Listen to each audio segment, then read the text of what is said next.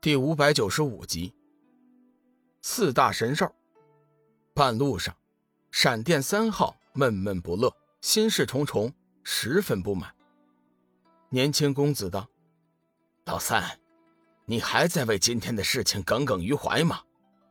二哥，我实在是不明白呀，组织怎么可以做出这样的决定啊？中断任务，出卖雇主，这件事情要是传出去，我们闪电的声誉……会一落千丈啊！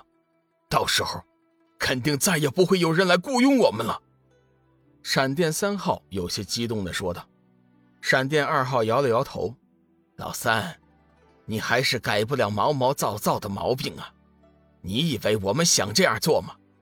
今天的事情是杀手这一行当中最大的禁忌，若非是迫不得已，我们也不想这样做呀。有什么迫不得已的呀？”龙宇手下的那些人修为确实不错，但是只要你命令弟子号杀手出手，他们根本就没有机会还手啊！闪电二号叹息一声：“哎，老三呐，你知道吗？其实我今天来的时候，带的是天字号杀手，但是我依旧没有动手。”什么？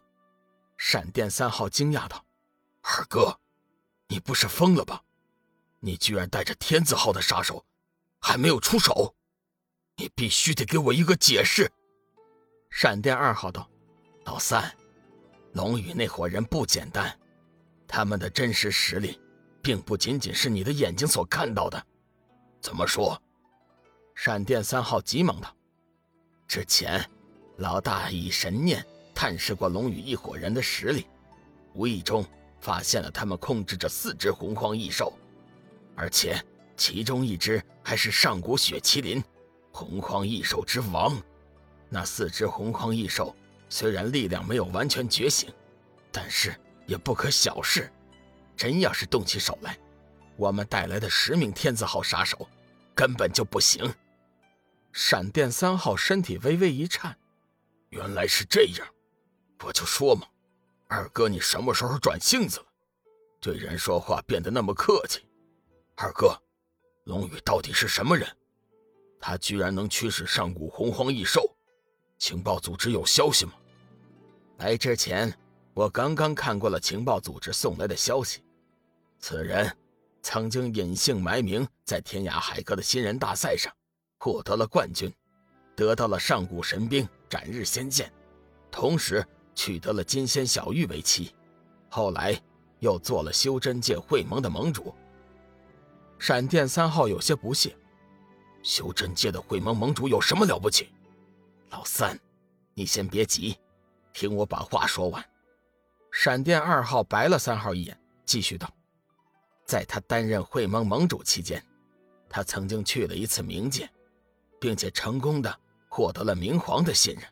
最后，在他的领导下，修真会盟封印了魔界的通道。”听完老二的消息。闪电三号顿时呆了，妈的，那两个蠢货怎么回事？先前什么都没有告诉我，叫我们惹上了这么大的麻烦。闪电二号道：“幸亏老大及时发现了洪荒异兽的气息，否则的话，我们这次真的是麻烦了。老大说了，像龙宇这样的人，只能成为朋友，而不能成为敌人。十天后，你我带领天字号杀手。”前去神仙居应聘。神仙居，众人眼见一场危机轻松化解，都有一种说不出来的高兴。不过今天的事情，志远多少还有些不了解。老大，你说的那个家伙怎么放弃了任务啊？而且还出卖了他们的雇主，这可是杀手界的大忌呀！龙宇微微一笑，哼，很简单呢，他们的老大感应到了洪荒异兽的气息，所以他放弃了任务。选择了和我们合作，不好玩，一点都不好玩。就在这时，半空中突然响起了一声炸雷般的声音，随即四只洪荒异兽以迷你版的样子出现在了众人面前。四兽明显是有些不爽，尤其是黑龙一出现就叫嚣个不停。老大主人，你不是说完了吗？有场恶战叫我们打着吗，怎么那些个家伙连打的勇气都没有？真是太没意思了，太无聊呀！黑龙说完话，其余三兽顿时发出了鸣叫声响应。很显然，此刻他们的心里和黑龙是一样的不爽。龙宇笑道：“放心，今天的恶战虽然没了，但是很快就会有机会的，到时候一定叫你们过瘾啊！”老大，你说的是进入了暗黑天以后吧？志远问道。“不错，相信暗黑天一定会有一场大战等着我们呢。”好了，小雪、小红回来吧。这些天呢，你们再加紧的修炼一段时间。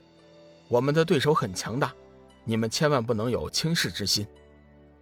得到主人的命令后，两兽双双嘶鸣一声，表示明白，随即化作一白一红两道光芒，钻进了龙翔玉。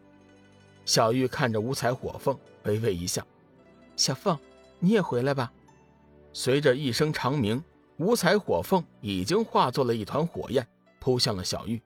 眨眼间的功夫，它已经变成了一根凤凰金钗，插在了小玉的发髻上。小黑。你也回来吧，幽梦笑嘻嘻地看着黑龙。黑龙道：“我能不能在外面再耍上几天呀？里面好闷好闷的。”幽梦正要开口，却不想被龙宇打断了。“不行，赶快回去，小心我揍你！”黑龙急忙道：“老大，别别别别别呀！我我我回去还不行吗？”说完就化作一道黑气，钻入了幽梦的身体。志远羡慕地看着龙宇、小玉、幽梦，道：“老大，有个洪荒异兽实在是太拉风了，我也想要一个，你能帮我想想办法吗？”此言一出，灵飞、范刚急忙应和：“是啊，老大，我们也想要，我们也想要，帮帮我们也弄几个呗。”